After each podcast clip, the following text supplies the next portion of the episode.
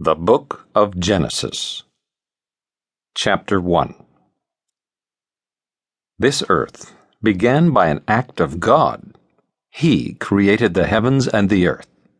The earth was only a mass of created matter floating in space, covered with a vapor garment. Everything was dark.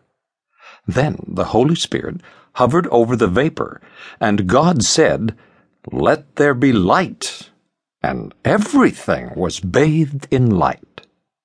God looked at the light and was pleased. Then he separated the light from the darkness, and he called the light day, and the darkness night. That ended God's activity on the first day of earth, marked off as it is now by nighttime and daytime. The next day, God spoke again let an atmosphere encircle the earth instead of water vapor. Instantly, there was a magnificent sky. Most of the vapor in the atmosphere disappeared, and the vapor below the atmosphere came together as water, covering the whole earth. God called the sky heaven. This was the second day of his activity on earth, marked off by nighttime and daytime. The next day God said, Let the water covering the earth be collected in certain places, and in other places let dry land appear. And it happened. God called the dry land earth, and the collected waters seas, and he was pleased with what he had done. Then God said, let grass appear on the earth, as well as plants that produce seeds, and fruit trees with seeds in the fruit so they can reproduce themselves. And that's what happened. Instantly, the earth produced fruit bearing plants and trees in abundance. And God was pleased. The nighttime and the daytime marked off the third day. Then God said, let there be lights in the sky to help make a difference between nighttime and daytime, and let them not only control the days, but also the seasons and the years. They will be as lights in the sky to shine on the earth. And that's what happened. There were two lights that God made the larger one to shine during the day, and the smaller one to shine at night, together with thousands of twinkling stars which He had previously made. God arranged the way these lights should be and placed them in the sky to brighten the earth to make a difference between daytime and nighttime and to separate the light part of each day from the dark part. And God was pleased. The nighttime and the daytime made up the fourth day.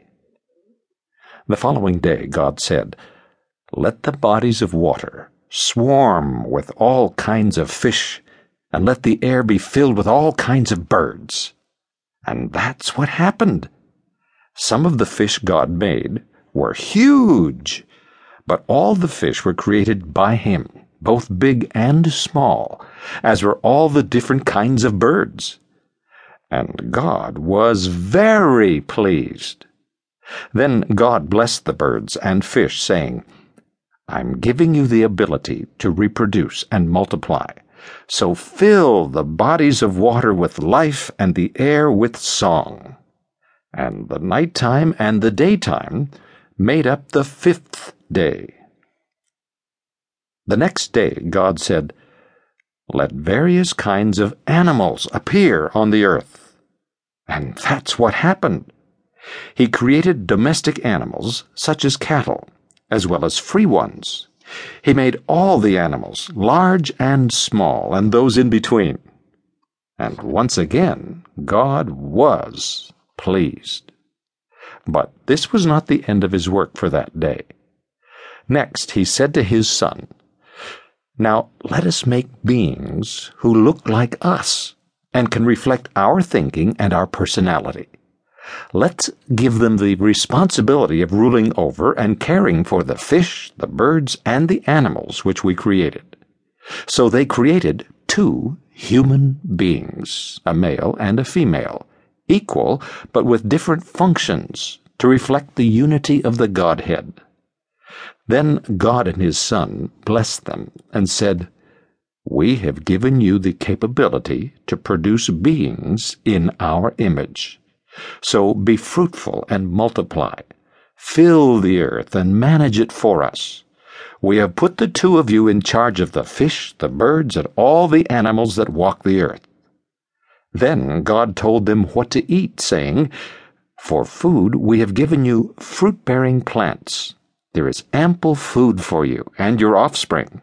There is also plenty of food for the animals, birds, and all the other living things which we created. They will eat what the earth produces just as you will. And that's how it was. Then God looked at everything He had created through His Son, and it was very good. And the nighttime and the daytime made up the sixth day.